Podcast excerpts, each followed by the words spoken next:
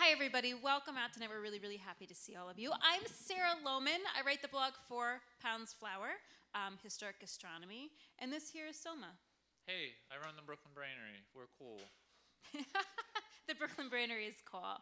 And tonight, we're talking all about convenience food. So good, so easy, so thrifty. Here's my ode. I, honestly, what I want to do tonight is I want you to leave here thinking about convenience food in a little bit of a different light. Um, you know, what does that term mean? Okay, okay. Let's talk about it this way. Hang on. Convenience food, the definition, is food that needs little preparation, especially food that has been pre prepared and preserved for long term storage. That's the definition of convenience food. It varies a little bit from there. So I feel like there's a lot of kind of rhetoric around convenience food about what it is and how bad it is for you and all of that. But when you break it down, convenience food is something that all of us use every day. I mean, how many of you have really cooked three meals a day from scratch? Really? Because I have not in my normal life, but as part of my blog, I often like to take on the diet of another place and time to really understand a different culture. And I've made three meals from scratch, which means that as soon as breakfast is over, I was starting on lunch. And as soon as lunch was done, I started on dinner. It's incredibly laborious when you're baking the bread yourself, when you're making your own pickles, when you are doing everything, producing it from that moment. So that's why I wanted to talk about what convenience food really is. It's really stuff that we use every day and that has changed the way that every one of us cooks. And I would challenge somebody in this audience to say that they don't use an item that's convenience food. Even pre washed carrots from the grocery store and flour that has been sifted to remove bugs and rocks are convenience food. So, where does it all begin? I would say the earliest convenience food that I could think of was pemmican. And pemmican was um, popular primarily in the Arctic, and it was a native dish made from dried beef that was then pounded into dust, mixed with uh, beef tallow, and then also kind of dried fruits or nuts could also be mixed in it too. The interesting thing about convenience food is we think about it as kind of easing women's work, you know, women providing for their families, cooking in the kitchen, but it was actually designed to help men. Men, in this case, who were going on long hunting trips. They'd pack a bag full of pemmican and they'd be on their way. Ditto with one of the other earliest convenience food, dried milk. Um, in dairy making cultures like Mongolia, they would um, essentially evaporate their milk and form it into little bars like this that they could pack and take with them. Marco Polo mentions this when he's in Mongolia in the 13th century. And the origins of convenience food continue because the first mass produced convenience food um, Napoleon commissioned. He was worried about the men on the front. He was worried about their nutrition. He knew if we fed them better, they would fight better. But milk, you know, a very important source of protein and other nutrients, was too bulky to carry out to the front. They couldn't keep the cows fresh. So he said to his people, Can someone figure out how to make a portable milk product to take it to the battlefield? And this guy did. It says French evaporated milk. You can't see it very well.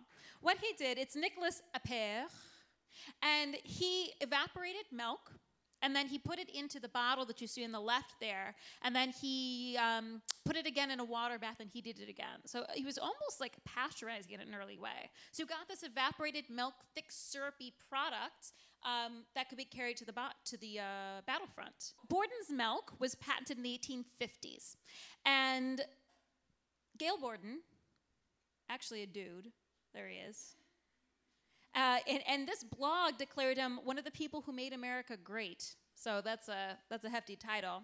Um, Mr. Borden, there, he was on a transatlantic voyage, and on this transatlantic voyage, um, the cows were so seasick they couldn't produce milk, and as a result of that, an infant also on the ship died. So he said, shouldn't there be a way that we can preserve milk and transport it more easily? And that's when he invented Borden's milk. He too evaporated it. So this is specifically sweetened condensed milk. And when you are evaporating it, you're heating it, which kills any microbes that were initially in the milk. Then he would also add all of that sugar as an additional preservative to prevent further microbial growth. Um, there he is doing it. That's him standing allegedly, and that thing that looks like It reminds me of, I think his name was TikTok and Return to Oz, that clockwork monster. He's spitting milk out of his tummy, and everyone is drinking and is very impressed. Um, so this was adapted as, we'll put that one back up because I like that one, as army rations in the 1860s. So it's, this milk is really important because pasteurization was not required by law until 1912. 1912. We've been drinking milk a lot longer before that law. And particularly in New York City, we were having a big problem with it. Um, if you know me, you know I love to talk about swill milk. In brief, swill milk ha- was happened starting in the 1840s through the turn of the 20th century. Um, there was a great demand for milk. The supply couldn't meet the demand. We started producing milk in Brooklyn from cows that were being fed um, distillery waste, a fermented grain mash. This hot fermented mash got the cows really sick, and uh, they were kind of drunk all the time. They were so malnourished that they had sores on their hides, as you can see. Their teeth fell out, their udders were ulcered, and their tails fell off of their bodies. These cows were milked literally until the day they died. And the milk was doctored with plaster of Paris and molasses for mouth texture. Um, sometimes even just chalk was thrown in there too. And this is what was sold in New York to, to most families. They suspected even half of the milk on the market was actually produced in Brooklyn under these conditions. And very little was done about it for half a century. So if you're not upper class, if you're not even middle class, if you are a poor family living in the city, fresh milk is dangerous. But sweetened condensed milk is pasteurized. So in the 19th century, this convenience food became a source of safe milk that not only that, it was um, nutritionally, it had a higher nutritional content than milk did. It basically had twice as much nutrition in half as much storage space. And it was infinitely portable, which why, is why it made sense to make it part of Civil War rations. Um, you could take it with you anywhere, you could pack it up, it traveled a long distance, it didn't take a lot of space. And this is what really helped this take off. Um, that happened in 1861. It became uh, as part of rations. And actually, Army rations at this time read like a, a, roster of convenience food for the 1860s. The average uh, Union soldier was eating um, dried apples, preserved or canned meat, desiccated or dehydrated mixed vegetables, three quarters of a pound preserved meat. Um, oh, and, and this hardtack. Any Civil War reenactors out there? No. Well, anyway. You would know what that is. It's essentially it's just a flour and water biscuit biscuit baked until it's incredibly hard. So it's just a source of like basic carbohydrates. Um, and this is one of the most portable, one of the original convenience foods. And then also get this with like in the rations pickles too. So a lot of convenience food was developed because of the army, but then it was um, developed for civilian use after the wars. And convenience food, like Borden's milk, really did help win the Civil War because we, Lincoln ordered blockades to southern ports. So not only could they not ship things out, but they couldn't receive things like food. And the Civil War helped develop the American canning industry too. So the Union tables were full with the bounty of the North and preserved foods and canning, and our soldiers were incredibly well fed, while the South slowly starved to death. And the development of canning and dehydration and salting had a lot to do with that. Um, actually, two other brands that still exist today um, Devil Ham, Underwood Devil Ham, and Van Camp Pork and Beans were developed during the Civil War for soldiers' rations. So, post the Civil War, as I mentioned, this goes into civilian use, and it becomes very important around the turn of the 19th century. Um, labor saving, space spacing, and cost effectiveness, this was very important for people who were living in tenements, let's say in the Lower East Side, people who were poor immigrants. Um, in fact, kind of a standard lunch, midday meal for someone living in the tenements was just sweetened condensed milk spread on bread, which is one of the snacks that we're going to try today, which to me sounds delicious. I love sweetened condensed milk, if you can't tell already. And I found that it has this very weird thread throughout the whole history of convenience food. I love the caramelization, I love the chalky taste. But what, the thing about convenience food at the turn of the century is that I think a lot of the criticism lodged at it today is about that, you know, you're making like a whole meal in a pan, or I think of it as the macaroni and cheese to Easy Mac to the pre-cooked pasta with the sauce in it. You know, we've kind of like gotten to this point of just chock full of preservatives and kind of dumbed down that it's shocking. But at the turn of the century, convenience food was developed to save time, to cut out a lot of really labor-saving processes, like like Jello, for example, or custard mix, or you know, sweetened condensed milk. You were chipping off minutes in the kitchen that could then be spent with your family, relaxing, doing other things. For a woman at the turn of the century, if she could afford one servant, she would get a cook because it was the most laborious, the most time consuming, the most drudgery of all the household tasks. So that was the goal of convenience food in this time to take away some of that. So you had a choice whether or not to make it a pleasure to cook. So you had time to do other things. Now, not just being, oh, another thing I wanted to mention was uh, right after the turn of the century, peanut butter was a new convenience food coming on the market. John Harvey Kellogg, he kind of really spurred this vegetarian movement on and made it very faddish. So on all the fanciest tables, as well as, oh, here we are in the 1900 kitchen. I got excited. Doesn't that look delicious? I didn't make a, a delicious slice of like bakery toast like that. It's, it's Wonder Bread, but appropriately convenience food. Um, peanut butter. Fanciest tables had it in canapes but it was a popular food that was really cheap.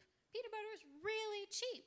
So everybody was using it, but original peanut butter had the consistency of kind of what you get from Whole Foods, but like a little bit drier. So you had to really mix it with something to make it spreadable. So they'd use cream, or they would use chili sauce, which was really popular after World War II. I'd be willing to try that. Or they would mix it with sweetened condensed milk. So convenience food had this high low aspect always more people who were poor ate more convenience food than those who were rich, but everybody ate it in different forms. Okay, I want to read you a really cool story. So, these prepackaged items kind of represented um, the glamour of American culture. So, at the turn of the century, we're going through a time of huge migrations from Europe, people are kind of looking to convenience foods as glamorous. It is representing America. This is a story, a, a quote, an oral history from a woman named Anne Kuthen. And she was a servant in Vienna during World War I. And one of her jobs was to go and pick up the American Cross relief packages, which were full of like American prepackaged convenience foods. She says, I saved all the labels, even Hecker's flour, I says, Oh my God, they must have everything so good if they pack everything so good. If only I could live in this country. The lady, meeting her mistress, locked everything up. I wanted to get a taste of the sweet condensed milk. One day, she forgot to lock it up. She went to the bathroom. You know what I did? I just put the can in my mouth and it was dripping the milk like honey right in my mouth. And one, two, three, she opened the door. I says, it's inside already. You can't get it out of me. I got a taste for it. I'll never forget it.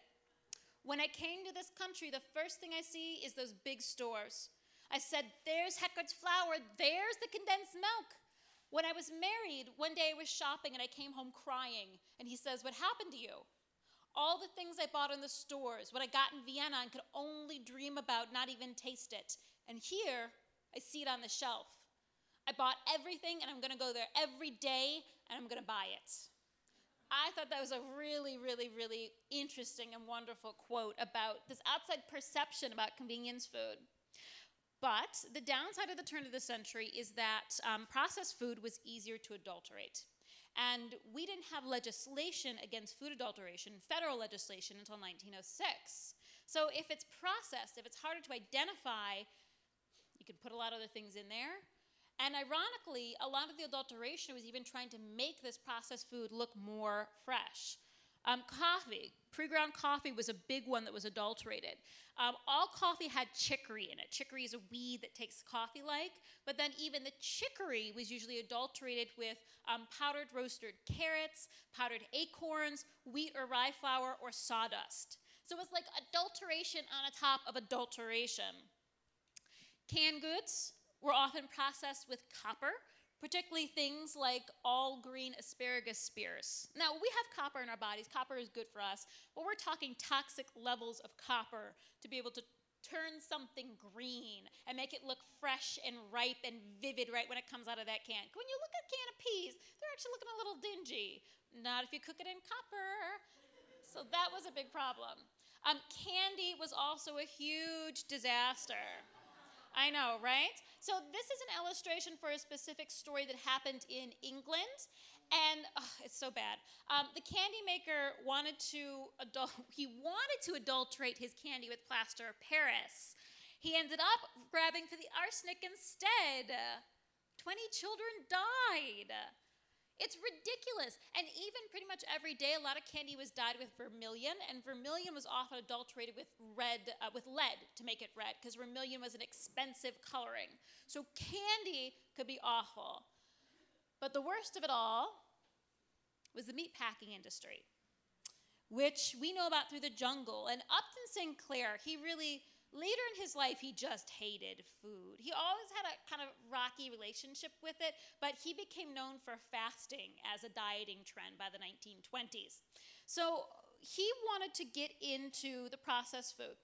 And, um, you know, basically, the factories are so large and so anonymous that one of the workers told him just carry a lunch pail and wear old clothes, and you'll look like a worker. So he'd go to work every day and not work. He spent seven weeks going into the meatpacking factories in Chicago. And, um, well, I'm going to read you a passage from the jungle. It's about sausage. Yeah, brace yourselves. You're not going to be so hungry after this. Okay, so this is from the jungle. There was never the least attention paid to what was cut up for sausage there would come all the way back from Europe old sausage that had been rejected, and that was moldy and white.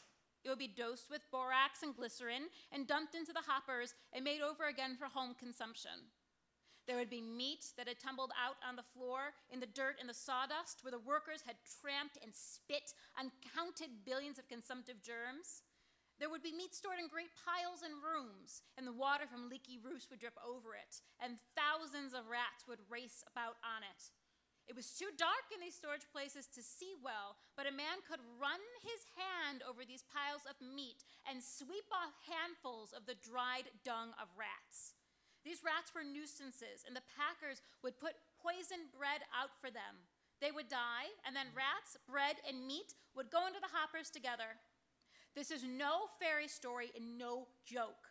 The meat would be shoveled into carts, and the man who did the shoveling would not trouble to lift out a rat even when he saw one. There were things that went into, into the sausage in comparison with which a poisoned rat was a tidbit. So he writes that book, which he even admitted in some places was not that well written.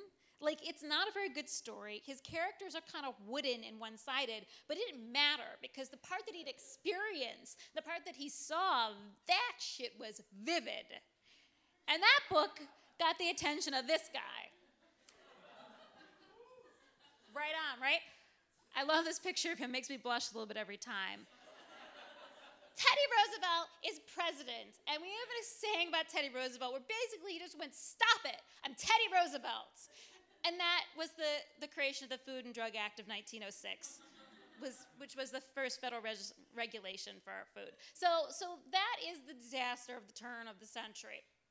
Okay, we get two more wars: World War One, World War Two. Um, and the science behind making food is really taking off. So, um, and actually, interestingly, in World War II, there were two separate rations M rations and J rations, mountain rations and jungle rations, with two distinct menus based on, I'm not sure what exactly, how, what they thought was better for you in each of these terrains. And it was things like instant coffee and minute rice and more canned beef and more beef jerky type things too, because it's easier to carry. And after the post war environment, we get this golden era of convenience food because they want to take all these foods that, well, one time had marketed to soldiers and send them out to the general public. Didn't work so well at first. They did like a direct, like, here's orange juice powder. Nobody bought it. But from orange juice powder came Minute Maid concentrated frozen orange juice. You know, this era of history, it gets it gets a lot of shits, right? You know, we see this as like just the jello mold cooking horror of embarrassing American foods. But actually, studies have shown that most women were doing a lot more home cooking than they were TV dinners in this era. The, the convenience food was supplementing. The frozen peas went into the stew, or maybe for dessert, they had a cake from a cake mix. Or, you know, if mom and dad were on date nights, you got out the frozen pot pies or the TV dinners for the kids. It was supplementing. We weren't eating as much convenience food as the convenience food businesses wanted us to. But what the convenience food was asking its public, and what the public was asking itself, was really twofold. One, they were kind of accusatorily saying, when has science not helped you in the kitchen? Don't be afraid of these new preserved foods because well, you've got your mixer, you've got your toaster, you've got your frozen vegetables, you've got your canned vegetables, you've got all of these wonders of modern technology, and they're there to help the modern cook not hurt. But more important, I think the bigger question is this, and this is a devil's advocate question, which I certainly don't have the answer for. Is there a reason to cook? Is there a reason to cook beyond sentiment beyond habit, beyond budget. If those things didn't exist, should we still cook? And more than that, if someone hates cooking, are they still obligated to do so? So I leave those questions to you, for you to think about, for you to debate. Thank you, everybody. All right, who's excited? Who's excited about preservatives? Preservatives. Um, they're in your food and you can't pronounce their names, so we are going to learn about them tonight so that you know what to be scared of and what not to be scared of. Disclaimer if you've been to MSG before, you know that I love chemicals and they're my favorite thing to put into food. Granted, everything is made out of chemicals, but the more synthetic it is, the more I like it. Preservatives, kind of terrifying, let's be honest. So, disclaimer coming from Science Guy. So, um, there are a lot of different kinds of preservatives, and they preserve food in a lot of different ways. But there are three major ways that preservatives work. Number one, antimicrobials. So they fight fungus, they fight mold, they fight bacteria. This is actually a picture from some pickles I tried to make. And it didn't work out because they're covered in mold. In theory, white mold is okay, but that doesn't look okay, so I threw them away. So next up, you have, uh, I never know if this thing works. So next up, you have uh, preservatives that fight rancidity. So fats like to go rancid. Um, generally, these things are antioxidants, and so they prevent free radicals from coming in and like fucking up fats and sending off ketones and other bad smelling and bad tasting things. So they keep fats okay. Next up, you have preservatives that stall ripening um, or just like natural biological processes. So if you have a banana and it gets brown, or if you have an apple and you cut it and then it gets brown, all of that's just enzymes doing their thing. And sometimes you need preservatives in order to stop that from happening. So our first one, our first preservative of the evening, um, is sodium benzoate, and it, right?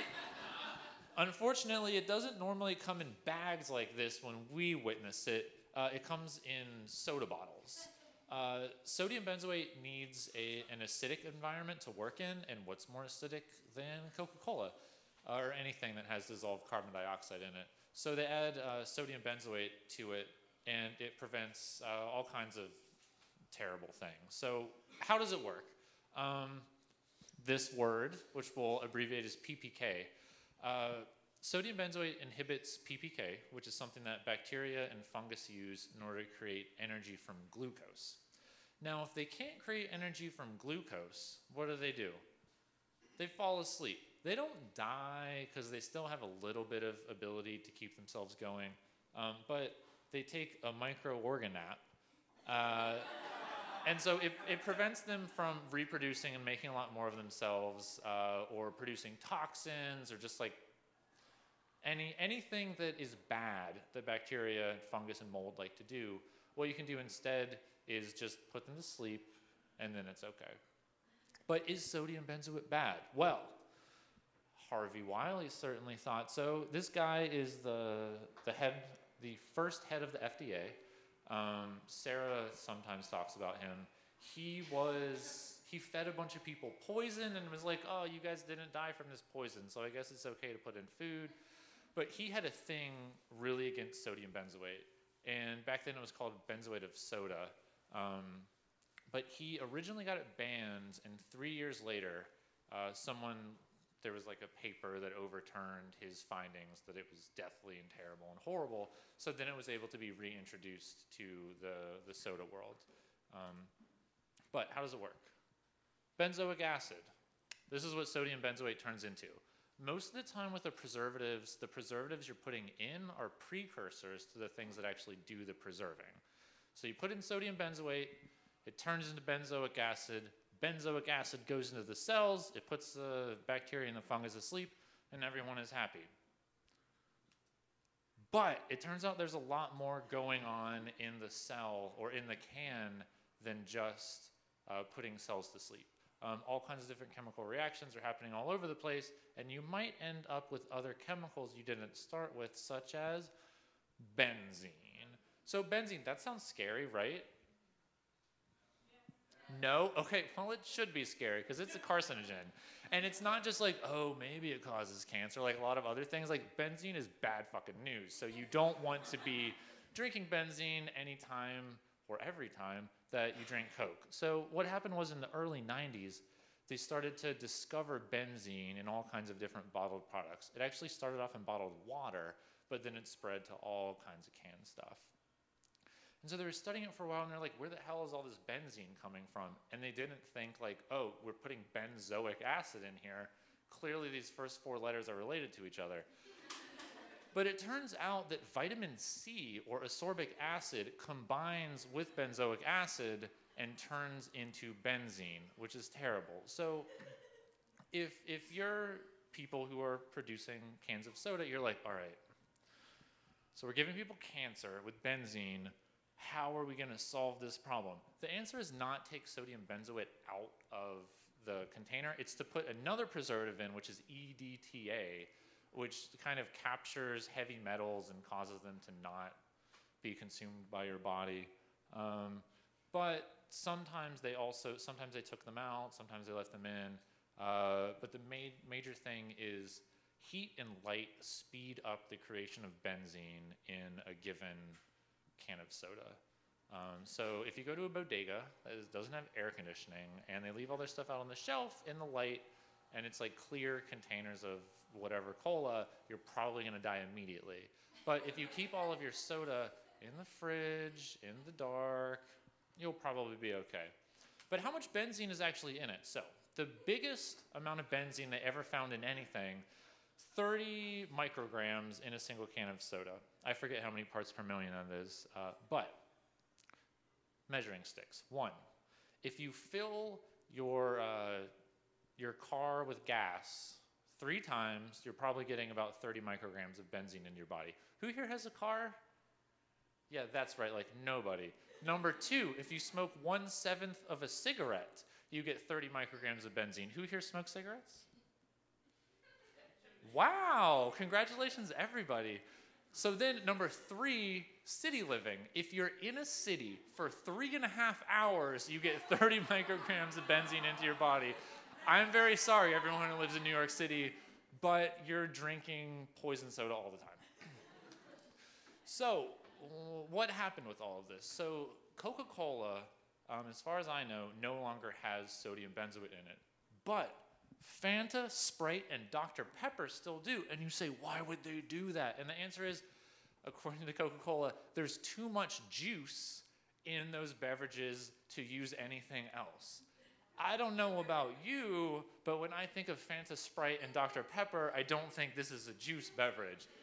But according to Coca Cola, it's a big deal. So, ruling on sodium benzoate, I think that the, the sugars and the acids that are in sodas are probably generally worse for you than any possible benzene. And the numbers that I quoted before are the worst can that they ever found, they, science in general um, in the history of the world. So generally, there's really not benzene in things you're drinking. But if there was, uh, you're fucking yourself anyway by living in New York City, so I think you'll be okay.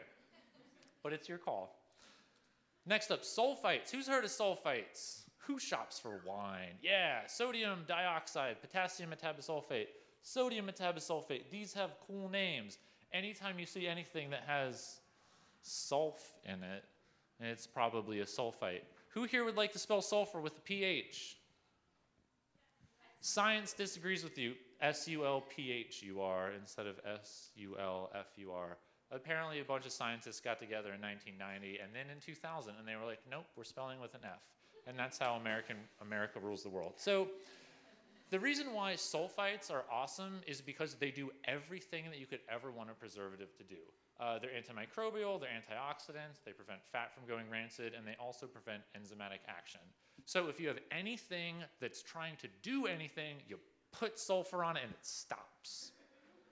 Where do you want that to happen? With wine. So wine is really, really fragile. Wine is a fragile flower.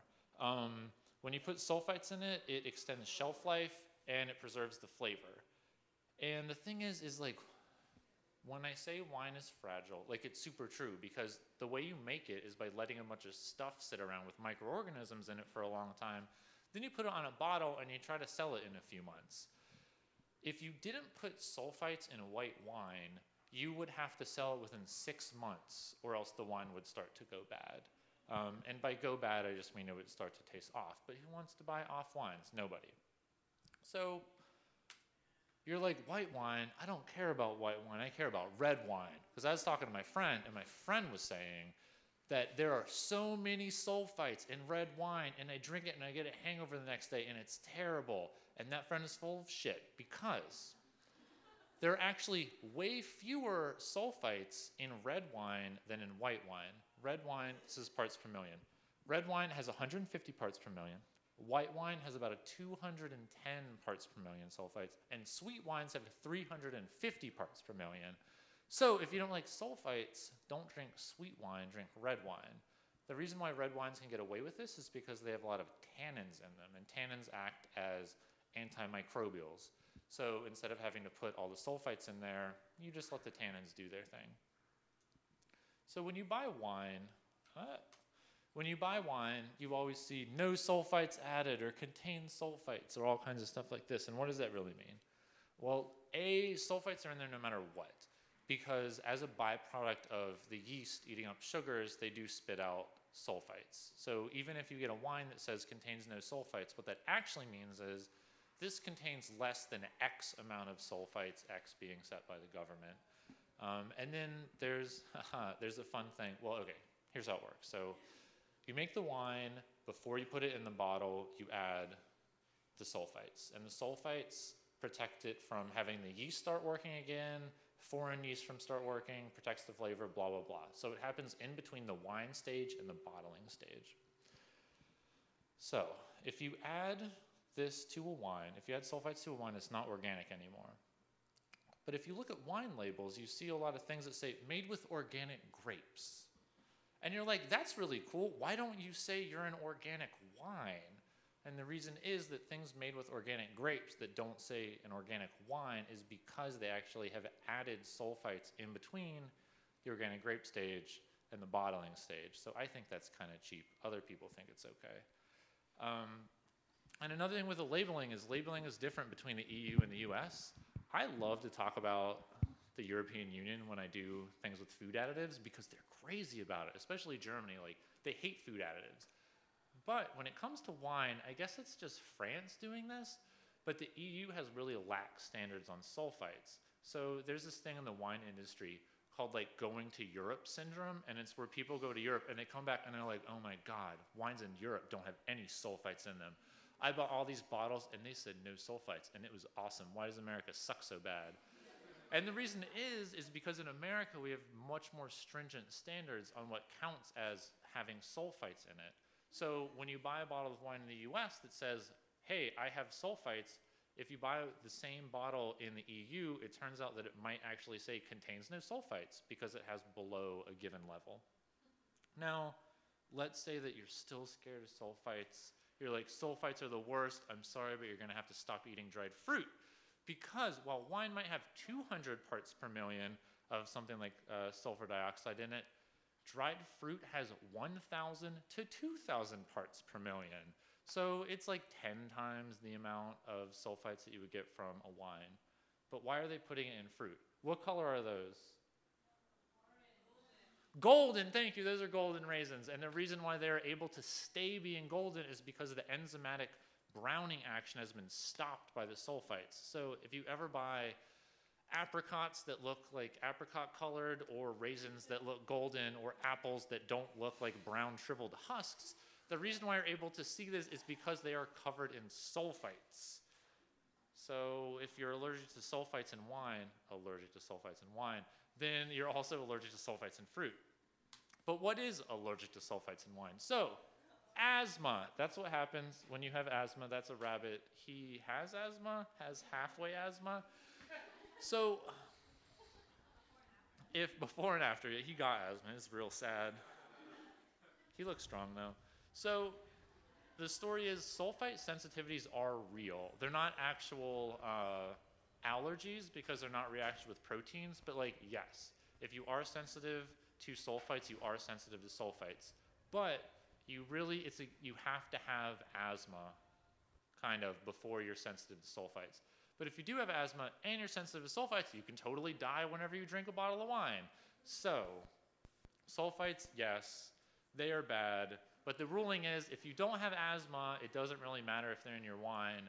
But if you still really don't like them, um, you have to buy really new wines or else they'll go bad, or just drink red wine all the time. Um, and if you're curious about why red wine gives you hangovers, you have to go back in time to listen to my talk last month about how alcohol works. Or listen to the, but the podcast isn't up yet, is it? That's yeah, yeah. We're like four or five months behind. This is great. So propanoates. This word shows up with a few different spellings and a few different pronunciations. So forgive me if you don't like this one. Um, calcium propanoate looks like cocaine, just like every other food additive, but it's it's mostly used in baking, um, and it's a mold and bacteria inhibitor. So instead of baking bread and having it last for a couple days, instead it can last for a couple weeks. If you look at the Wonder Bread that we brought today, totally has this in it. If you look at most any bread that you buy that isn't supposed to be consumed really, really soon, it'll totally have this in it. But why? And it's because of this cool guy, Bacillus mesentericus, also known as rope. Now, what rope does, it's the baddest because it doesn't just fall from the environment onto your bread and then grow on top of it. It's actually in the dough. Unless you clean your bakery really, really, really, really, really, really, really well, you're probably going to have some rope in it. Um, so what happens is it gets in the dough, and then you bake it, which you think would kill everything because it kills the yeast and whatever else, but no. Rope survives the baking process. So when you end up with a loaf of bread that's been baked, it's actually like a time bomb with all of these bacteria in it. And these bacteria are just waiting for the moment that they can come out and they can turn your bread kind of ropey. Like you, you do this to your bread and then there are ropes that come off of it. I don't know. I'm not a baker. I've never seen it. So you add calcium propanoate to it. What does it do? Same thing everything else does. Um, puts it to sleep, but it only puts to sleep for a little while. So after like two weeks, you'll probably end up um, having some of that bacteria start working. Your bread will start to go bad. P.S. I read a study where it said sourdough bread, because it's so acidic, works just as well as calcium propanoate in preventing uh, stuff from going bad. So if you like sourdough, that's pretty cool. Um, the thing is, it's in bread. It's in like all bread. It's in if you go buy hamburgers, if you go buy Wonder Bread, if you go buy that bread that has like 12 grains in it, if you buy the bread that has 18 grains in it, no matter what, you're going to find calcium propanoate in it to protect from rope. So it, it protects your bread, but does it kill you instead? So scientists did what scientists do, and they fed it to a bunch of rats. And because scientists don't screw around, they were like, no, really, we're going to feed a ton of this to the rats. So 4% of the rat's diet for an entire year was calcium propanoate. That's like replacing my bottle of ketchup with the bottle of a food preservative. But at the end of that year, the rats were totally fine. There was nothing wrong with them. It was, you know, clean sailing. They were very, very happy. On the other hand, if you inject it right into a rat's brain, the rats become temporarily autistic. I don't know what that means, but that's what the internet told me. So just don't put it into your brain. A lot of people complain about headaches. There's this great website called stopkillingmykids.com, which is an anti food preservatives website, which says food preservatives are killing someone's kids. And it's like, man, I fed a whole loaf of white bread to my kid and they were crazy afterwards. And the thing is, if you feed a bunch of white bread to someone, yes, they will probably be crazy afterwards because it has a lot of sugar that you can process like that and the GI index is really high on it, and your blood sugar will spike, and then your blood sugar will crash, and it's just basically bread is evil. It's not the fault of calcium propanoate. So, what judgment do we pass on calcium propanoate? It's totally okay if you fed rats 4% of it for a year and nothing happened to it, you'll totally be fine. Doesn't cause cancer, doesn't do anything except make your bread last for way longer. Just don't put it in your brain. Sodium nitrate and sodium nitrite. These are my favorite ones. So, what do they do? P.S. I'm going to use those terms interchangeably. I'll just call them nitrates or nitrites. You'll have to live with it. So, they prevent botulism from growing and killing you, as botulism does. Um, the difference between a nitrite and a nitrate is a nitrate works immediately. So, if like I have a food and there's some botulism on it, let's say this is usually used for curing meat. So, if I have a sausage and I'm going to eat it in like a week, I would put nitrite on it in order to uh, prevent botulism for that week. But if it's like a dry cured sausage where I'm going to leave it out for months and months and months and months, then I'm going to put nitrate on it because the nitrate is going to break down into nitrite and then kill um, all the botulism as opposed to doing it all at once. So you can think of nitrates as being time release nitrites. So, how do they work? They inhibit iron sulfur clusters, obviously. You can tell that it's an iron sulfur cluster because there are clusters of sulfur and iron. And there's also one that looked like a pyramid, but this was my favorite. So there are other chemicals involved in this, and one of them is nitrosamines. And these are bad news. These are a byproduct that come out of nitrites, and they cause cancer. Um, they don't look very scary. Oh, wait, hold on. They hurt people. How do they hurt people? They cause cancer. So the thing is, is you're like, oh my God, I'm never eating a meat that has nitrite in it again. But I say, no, no, no, no, no. Don't worry about it because they only get formed under certain circumstances. And that circumstance is when you char something and there are nitrates in it, you make nitrosamines. Yeah, right? That's a bummer. That's a National Geographic image. So it's real.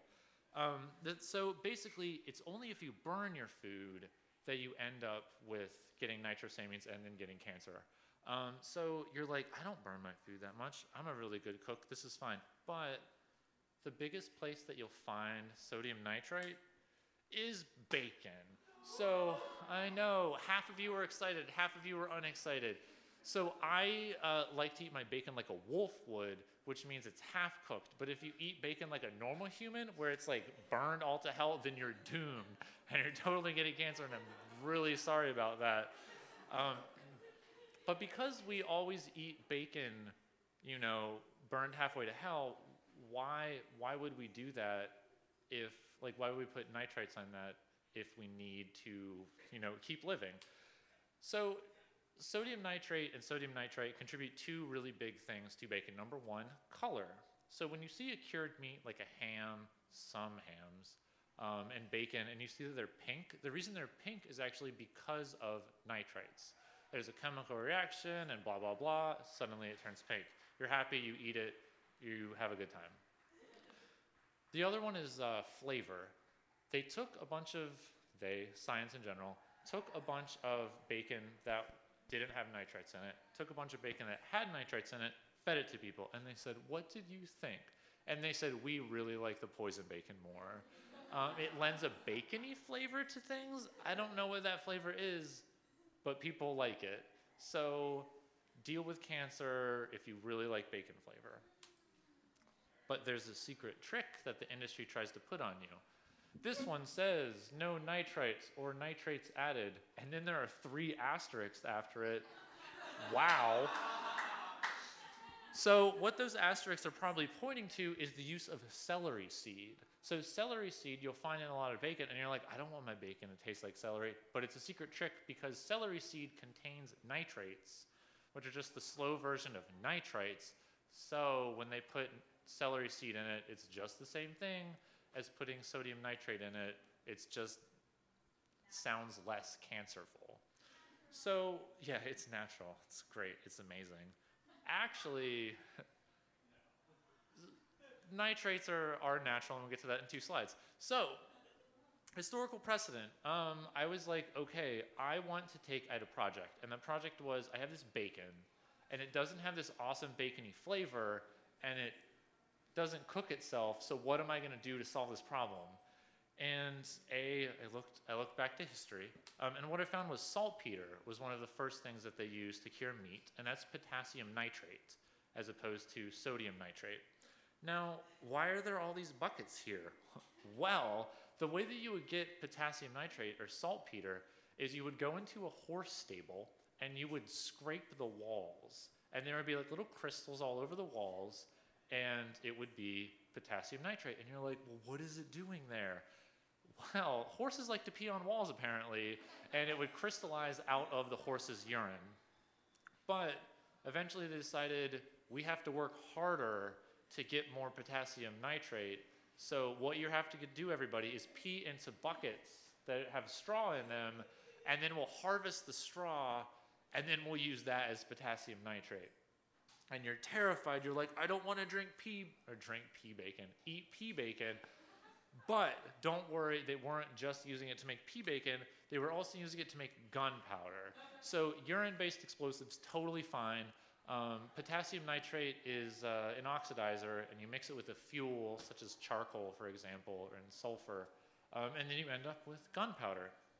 So, I had an idea, and I was like, great, this bacon, it doesn't taste very good, it needs some nitrates and also it doesn't cook itself. So I hatched what I like to call my gunpowder plot. So I'm going to add saltpeter to my bacon, and then I'm going to light it on fire. So A, it will taste delicious because there's nitrates in it, and B, it will be cooked without me having to cook it. I'll just be like, oh, I love fireworks, and suddenly there's bacon ready for me. So, how did I do this? A, potassium nitrate. You can buy it all over the place. This is actually my, my thing because I didn't want my roommates to eat it and die because I'd be really sad. Apparently, in some countries in Africa, they use it instead of salt, and then it binds with it binds with your hemoglobin so that then you can't absorb oxygen, and then you have a terrible death problem. Um, so don't try to eat it by itself. But you can buy it all over the place online. Like it's on Amazon in the cooking section, it's in the industrial section. You can find it on eBay. So if you really want it, you can get it. Just don't feed it to anybody. Um, so I have an oxidizer. Now I just need a fuel. And the fuel I chose was sugar because I have a sweet tooth and we don't want to make anything inedible here. So there's actually this thing called rocket candy, um, and that is a fuel that you use for model rockets that is composed solely of sucrose and uh, potassium nitrate, aka saltpeter. So I was totally following the footsteps of people who like to do model rockets. I didn't actually get my sugar from donuts, don't worry. So what you do is you take a little bit of corn syrup, a little bit of sugar, a little bit of saltpeter, melt it down, put it in a little mold, you let it solidify. Then you end up with a little rod that is uh, saltpeter and hardened sugar, and you roll it in bacon, like you do to all good things. I also tried to make a bacon sparkler. It didn't work. It's not in this presentation. so I rolled it up, and there I had a bacon fountain. Saltpeter and sugar on the inside, bacon on the outside, totally primed to be delicious. Um, and then I was like, no, I have all this leftover stuff. I'm going to make a smoked bacon bomb because I thought, like a smoked bomb, I was like, this is a hilarious pun. I have to do this.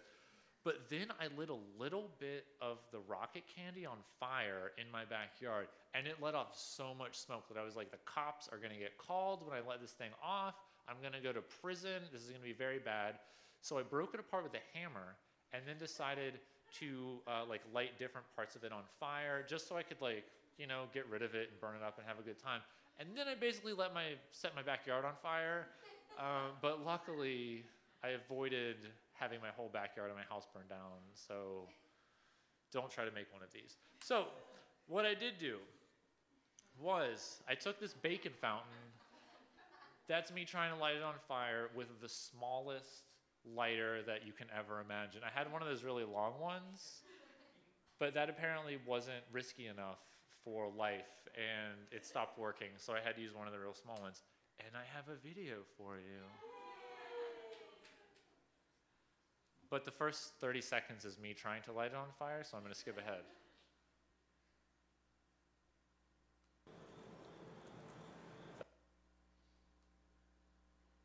You don't get to hear the sound, I'm sorry.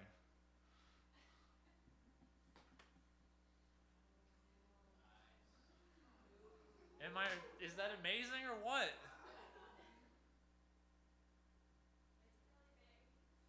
Yeah, it was like four feet tall. It could have burnt out your eyes if you were watching it. And it's still going. Yeah, who here has made a firework that did something cool like that, especially at a bacon? Nobody. So, I would say that was a success, right? No, but don't clap yet, because the whole point of this was to cook my bacon, and it turns out that the bacon wasn't cooked at all. like, some of it was really charred, and some of it was totally raw. And I was like, bacon, you were burning at like 750 degrees. You couldn't just cook a little bit for me, like just just do me that justice. And it was like, no, I can't. And I was like, well, I'm really angry now so I took some gunpowder I had made out of charcoal and saltpeter, and I put my bacon on the ground, and then I covered it in gunpowder, as one does when they want to cook bacon very quickly. And then I tried to light it on fire. Now, I was expecting the worst because I tried to make a bacon sparkler out of the gunpowder and it wouldn't light at all, and it's the most embarrassing thing that has probably ever happened to me in my life. Because I was so excited. But then that shit caught on fire like crazy. You have no idea how big and scary this was. I thought I was gonna die. Um, so then I ended up. Yeah, let's be honest. That one part that's flipped over that doesn't look cooked at all, that's what the other side of that charred bacon looks like. So I know half of you are excited and then you're also repulsed, and it's just, I had the same feelings when that happened. Um, now, everyone. What's that? Thousand year bacon, right? Just gotta. So, so what I did was, um, well, I didn't eat it. A lot of the time, people are like, "Oh man, you're gonna eat that because it's MSG, and all you ever do is eat fucked up stuff for MSG. It's gonna kill you." And so my line for that is that that I often flirt with death uh, for MSG, but I'm not going to go home with him because this is nothing but like horrible chemical deposits and like charred nitrates. And like i'm sorry that's just not my game. I don't want to die. I want to give you guys more presentations. So the ruling on nitrites is they are carcinogenic if you burn them especially if you burn them inside of fireworks. Um, but they do add to flavor and color. So if you really like the taste of bacon that's totally okay but I also won't blame you for skipping them. But I will blame you if you buy something that has celery seed in it because they're trying to trick you and you're too smart for that now. So just get uncured bacon, which is basically just pork that you can buy anyway. That's not $6 a pound. So, lessons learned. Number one, Fanta sucks because it has sodium benzoate in it and you'll die when you drink it because you'll get cancer from benzene. Um, number two, Rats love Wonder Bread. They can eat it for years. It doesn't matter to them unless you put it in their brain. Um, and then it does give them, well, it doesn't give them cancer, it just makes them autistic for a while. But basically, Fanta, bad, cancer. Wonder Bread, great, no cancer. And then you should eat your bacon rawish because that's how I like it, and I won't give you cancer. the end.